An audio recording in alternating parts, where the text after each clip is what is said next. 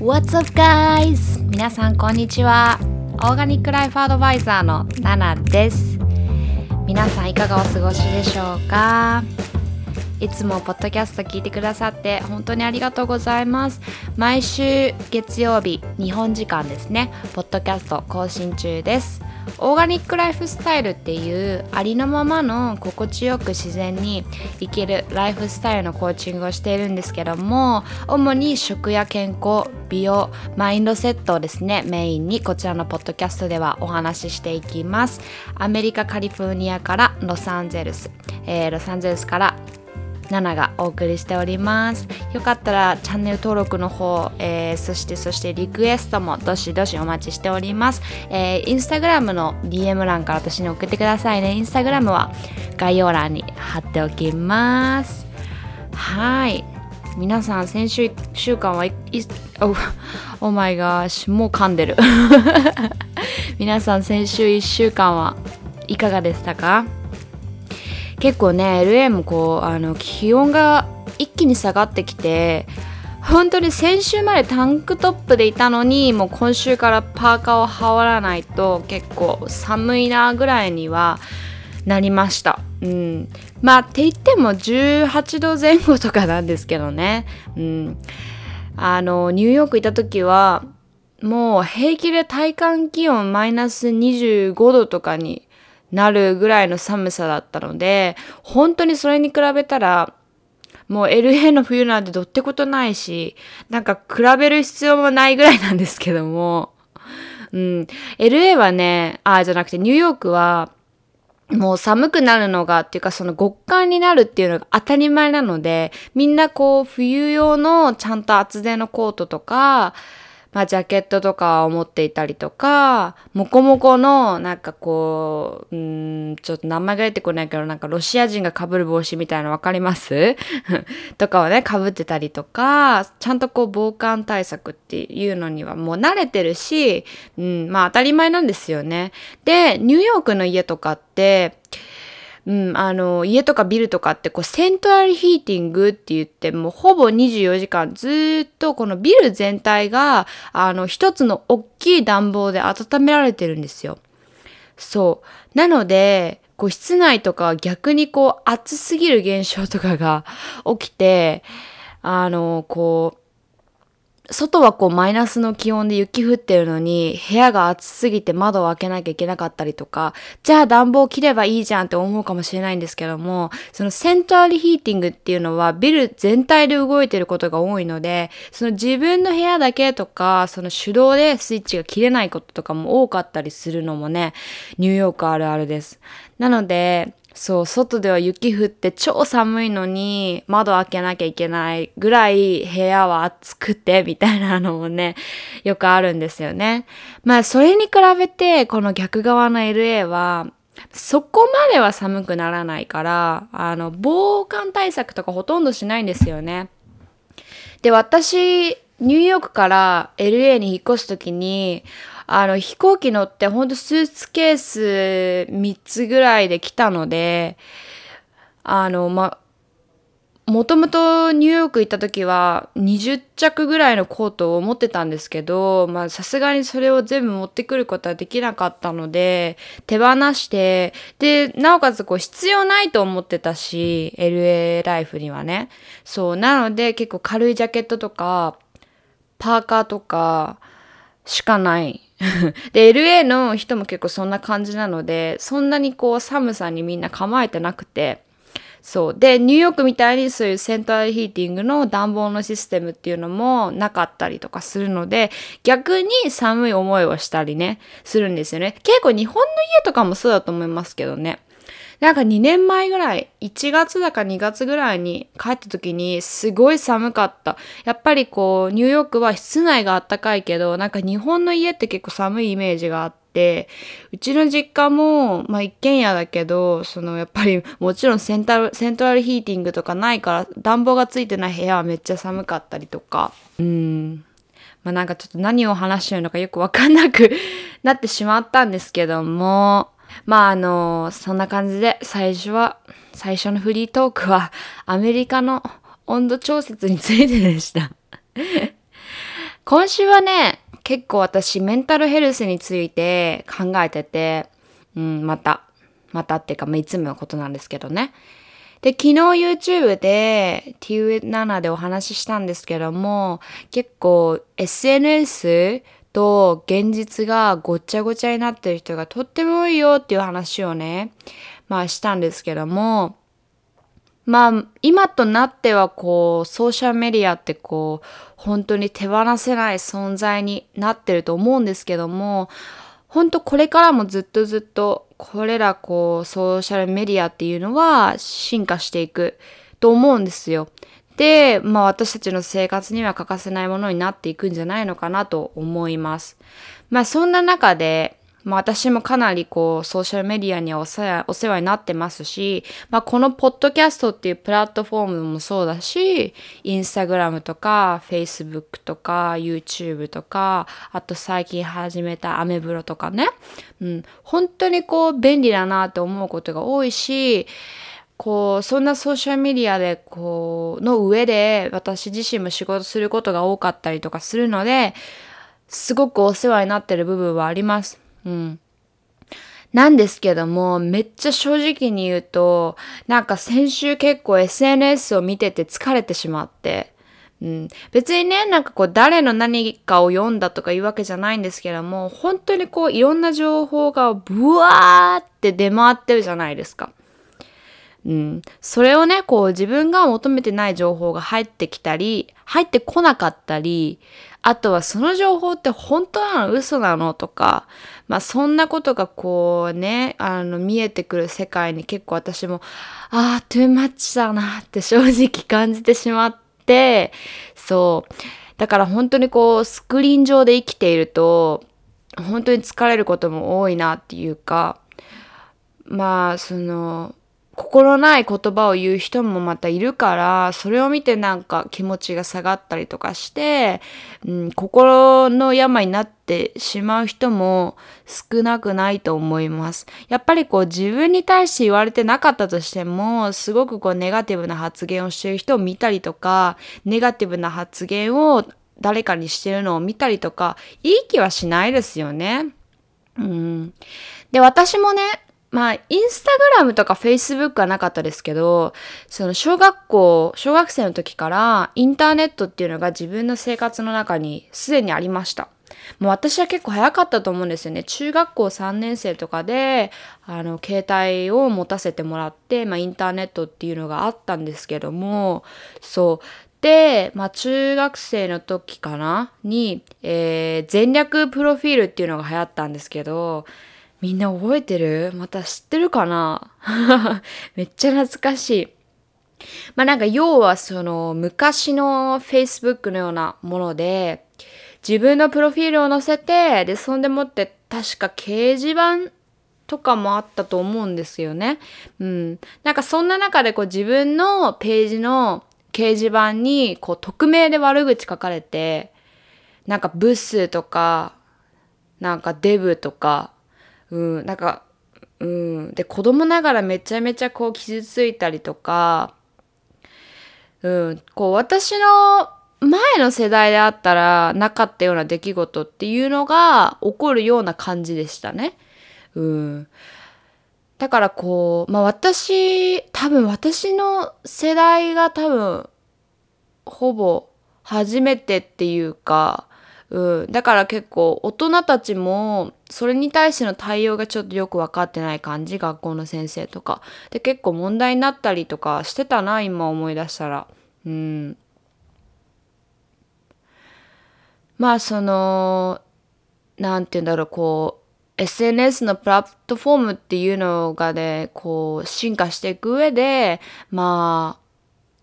うん、子供たちもこう、それを、それらを始めるようになって、本当にこう、使い方っていうのをちゃんと知っていないと、こう、自分を傷つけるっていうか、で、人を傷つけてしまうような、本当に便利だけど、本当に怖いもののようになっていってる気がします。うん。なので、こう、使い方っていうか、本当はあまりね、こう、のめり込まないっていうのはとっても大切だなと思うんですけども、まあ、インスタグラムとか常に誰かしらが更新するし、で、その、まあ、うん、AI のアルゴリズムってっていうのかな。そのやっぱり自分のアカウント上のページもこう常にこう広告とかで更新されたりとかね。うん。でもなんかこう開いてそれをチェックするのが当たり前みたいな感じになってますよね。で、ちょっとこうチェックしそびれたら情報を言いそびれたみたいな感覚になったりとか、うん。私も今結構割り切れてる方だなとは昔の自分に比べたら思いますけどもやっぱりこう子供の頃から SNS っていうのがそばにあった分こう SNS が、えー、ないとダメみたいな結構依存症チックな感じではありましたね。うん、で本当にこうお酒とかタバコとかと一緒でその SNS も依存性が高いっていうかもう大人でもハマりすぎてしまったりとかまあないと生きていけないとかチェックしないと気になって仕方ないとか、うん、なんかこう、別にこう考えて意図的にしている行動じゃなくても、それが結構もう SNS がもう生活の中にあるのがこう当たり前すぎて、もうなんか気づいたら SNS 開いてチェックしてるみたいな。うん、で、あの、なんて言うんだっけ、あの iPhone の、えー、スクリーン上で時間費やしたあの、費やした時間をチェックする、チェックできる機能あるじゃないですか。あれ見てね、なんかもう何時間、インスタグラムに費やしてますみたいなの見て、えー、みたいななる方も もしかしたら多いんじゃないのかなとか思って、うん。まあ、私自身もこう SNS の付き合付き合い方とか、まあ向き合い方とか、まあ仕事でプラットフォームとして使う際に、まあ、忘れたらいけないこととか覚えておくべきことっていうのをまあ私もそしてこれ今聞いてくださってる皆さんもぜひこの機会に一緒にねまあ見直せるように今日はねまあ話していこうかなと思っています。まあ、デメリット、SNS のデメリットって言い方をしたらまああれですけども、まあ、本当に SNS だけじゃなくてこう依存してしまうと本当にこういいことっていうのはないと思ってますし、やっぱり何においてもこうバランスを保つことがもう本当にあの大切なので、えー、まあ SNS にこう依存してしまうともうこんなにもアンヘルシーなんだっていうのを再確認しながらで、そしてこう SNS にて心やられてしまう人は、あの、大丈夫。You're not alone. えー、あなただけじゃないよっていうのを今日はね、お伝えしようと思ってます。はい。じゃあまず一つ目。えー、まず一つ目とか言って、こうちょっとあの、リスト形式で今回もお話ししようと思います。本当に私のポッドキャストはまとまりがないですね。はい。じゃあまず一つ目。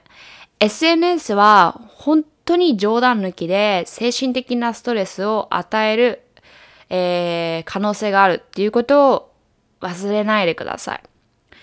まず、こう、どんな依存症にも言えるんですけども、こう、精神的な、えー、ストレスを抱えやすいっていうことですね。うん、で、SNS 依存症、まあ依存している方は、まあ依存しているからこそ、こう、SNS を、まあ、例えばインスタグラムだったら、インスタグラムをチェックできないときは、すごくこう、不安とかストレスを無意識のうちに感じるようになります。うん、で SNS をチェックできない時間が多ければ多いほどそのストレスっていうのはどんどん増え続けていくんですよね。でさらにその SNS とかまあこうインスタグラムをチェックできるからそういうチャンスが来たとしてもそのストレスがあの緩和されるわけでもないんです。うん、で SNS にこう依存してしまったりとかまあ、いいねの数とか、コメントの数とかをこう常に気にしていると、もう本当にこれはいいことがないと思います。やっぱりこう数字が気になる生き方になってしまう。うん。まあこれは結構ダイエットで、例えばね、こう、体重に対してこう気にしすぎてしまってる人とかにも言えるかなと思うんですけども私もまさにこう体重をめっちゃこうグラム単位で気にしたりとかもう減ったら異常に喜んで増えたら異常にへこんでみたいなね。まあこういった感じで、こう SNS をチェックするときとか、こう自分が発信するときとかに、こういいねとかコメントの数っていうのを、こう神経質に気にしがちになります。うん。で、まあその結果、こう SNS を利用することで、まあ、うん、こう、ストレスがね、溜まりやすくなりますね。で、まあこういいねとかコメントが少ない場合には、こう、なんて言うんだろう、神経をすり減らすことしかないですし、まあ、数字ってね、こう、ただの数字だし、こう、いいねをしてくれる人が少ないから、人としての価値がないとか、なんか要はいいねの数イコールその人の価値、みたいな感じになってるんですけども、でもそんなことはないです、本当に。うん。本当にこんな感じで SNS に依存してしまうと SNS を利用していても利用していなくてもこう普段の生活の中でね常にこうストレスを抱えやすい傾向にあるあとはこう心が崩れやすくなってしまう。まあ、そんなあの不安定な心のベースっていうかマインドのベースが出来上がってしまいます。うん。しかもこう SNS とかで他の人のこうキラキラした部分、キラキラした生活っていうのがこう画面上で簡単に見えてしまうと、なんかそれをこう自分のこう現実の世界と比べてしまって、ああ、なんか私は週末予定がなくて暇してるのに、こう SNS で見る限りは、もうみんなこう遊びに行ったりとか楽しそうにしてたりとか、こう、えー、なんか美味しそうなランチ食べてたりとか、ディナー食べてたりとか、あるいはこう、裕福でいい暮らしをしているとか、そういう人を見ると、なんで私ってこんな地味な生活をしているんだろうとか、こう、比較して凹んでしまったりとかね。うん。私もあったんですよ。なんか昔付き合ってた彼氏の元カノさんが、もう超、こう、モデル張りに綺麗で、まあ会ったことないんですけどね。もう本当に、あの、それに、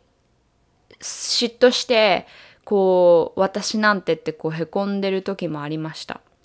やっぱりねそういう風にこう画面上の誰かと自分を比べてしまうことってもうすごくすごく多くなってる気がします。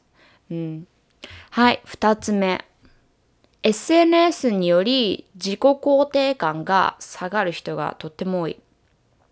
まあ、私のように過去の私のように画面上の誰かと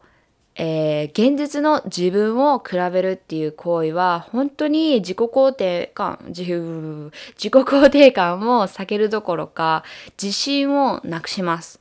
うん、なんかそもそも SNS って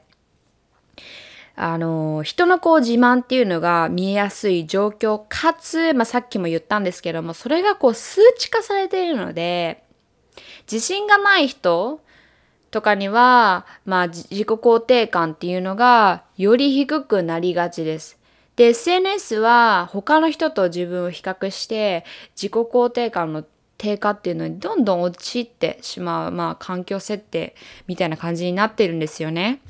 うん。本当こう SNS 自体の悩みって、こう10代の悩みとか、こう若い子が抱える悩みみたいな感じに、まあ捉えられてしまいますけど、大人たちも意外と悩んでたりとか、例えばこうママ友さん、ママ友さんのこう投稿が気になってしまったりとか、こう自分の家庭と人の家庭を画面上で比べてしまったりとかね。うん。あとは、本当よくあるのが、私生活の中で何か悩むこととか、凹むこと。まあ、誰でもあるじゃないですか、そんな状況って。で、そんな状況で、こう、SNS 上で楽しんでいる友達とか、知り合いとか、ママ友の、ママ友の人だったりとか、知り合いの家族だったりとかを見ると、なんで自分の人生はこんななんだろうって、こう、思ってなくてもそういうので凹んでしまったりとかね。うん。まあ、そういうふうに、こう、まあ、メンタルが落ち込むことって誰でもあると思うんですよ。うん、でそんな時の本当に SNS をチェックしたりっていうあの他の誰かのキラキラしてる部分を画面上で見るっていう行為は本当にあの辛かったりします。うん、まあ本当にそういう時にこう SNS をチェックして周りの人たちの楽しいこう充実した生活っていうのをこうまあ見たりするのとかチェックしたりするのってあんまりこういいことではないなと思います。うん、もちろんねこう逆にあの、まあ、そういう人たちを見てあ私も頑張んなきゃとか勇気をもらったわってこうそういう思考にこう切り替えられるあのきっかけにできるのであれば別に問題ないと思うし、まあ逆にそういった方はこう SNS を、あの SNS でバネになるっていうか、でも実際はね、そんな強い方々ばかりじゃないし、その SNS がすごくこうマインドに及ぼしている影響があの大きいんだっていうことにすら気づいてない人の方が今は多いかなと思ってます。うん。まあ私がこんなに落ち込んでるのにあの人は幸せそうだわってこう感じてしまったりとかね。ほんと最悪の場合はそう幸せそうな友達と、まあ、知り合いと今の自分を比較してしまうと本当にどんどんどんどんあのマイナスな方向にただでさえ精神的に結構参ってるのにそういうのでどんどんどんどんもっと落ち込んでいってしまうみたいなこともあるので本当にねあのこういったこう人と比べてしまう習慣がある人とか、まあ、SNS SNS 上で、あの、そうだな、無意識に SNS を見るっていうのを、ちょっと、あの、あの意識してやめてみるっていうかその SNS をチェックする前とチェックしてる最中とチェックし終わった後っていう自分の、えー、心の状況はどうなってるかなっていうのをちょっと確認してみてで、まあ、SNS を見終わった後にあんまりいい気がしないなハッピーな気分ではないななんかこう不快感があるなっていう人はやっぱりね SNS っていうのはちょっと控えてみるのがいいかもしれないです。うん、で私はうーんその仕事以外にあまり SNS っていうのは使わなくなりましたね。うん。まあ、仕事上でこうソーシャルメディアのプラットフォームにいることがどうしても多いので、まあ、割り切りっていうかこう自分からこうあの自分が画面から離れる時間っていうのを、まあ、しっかり決めることで、まあ、その間にこう現実に戻って頭の中をリセットできるっていうか、うん、まあでもそれでもこう疲れてしまうこともあるので、うん、まあこう人の幸せを見て今の私ってなんでこう不幸なんだろうって感じてしまう方は本当にこうさっきも言ったんですけども SNS の、えー、チェックする頻度とか、まあ、ちょっと離れてみるっていうのもいいかもしれないですね。本当にこう人と比べてしまってもね何のいいこともないんですよね。あのー、本当によそはよそうちはうちだと思います。うん。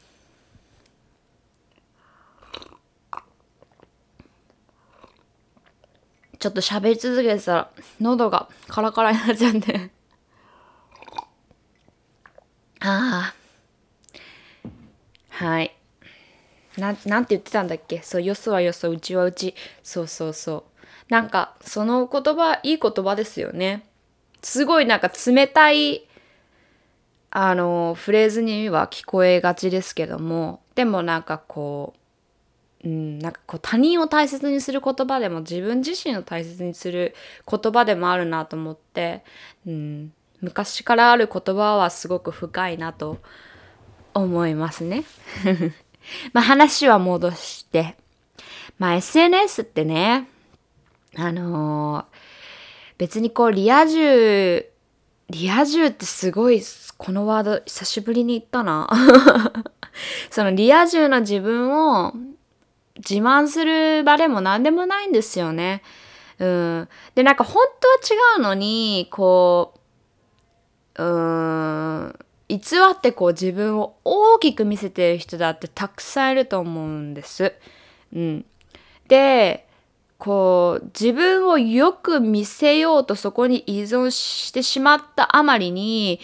あの、何千万も借金をしたっていうはあの方のね、お話を聞いたことがあるんですけども、まあ、そこまではさすがにいかなくても、まあ、気づかずにこう画面上で生きることに精一杯になってしまったりとか、こう写真を一生懸命こう編集して、えー、加工して自分をなるべく細く可愛く綺麗に画面上でね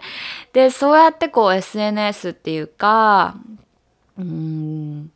なんかそういうのだけにこうフォーカスを置いてしまう人生っていうのは本当にもったいないなと思います。うん、なんか本当にねそういうあの画面上だけの世界に巻き込まれていくとうんイコールこう今現実で起こっていることとか現実の自分っていうのをどんどんこう自分の中で価値観っていうのを下げている行動でもあるので本当に疲れてしまいますよね。うんまあそうならないためにも、まあ SNS 疲れ、SNS に対してこう疲れてしまうなっていう風にならないためにも、なんかちょっと違うかもとか、なんかちょっと違和感があるとか、本当にこう今、自分をこう失いそうになってしまった時とか、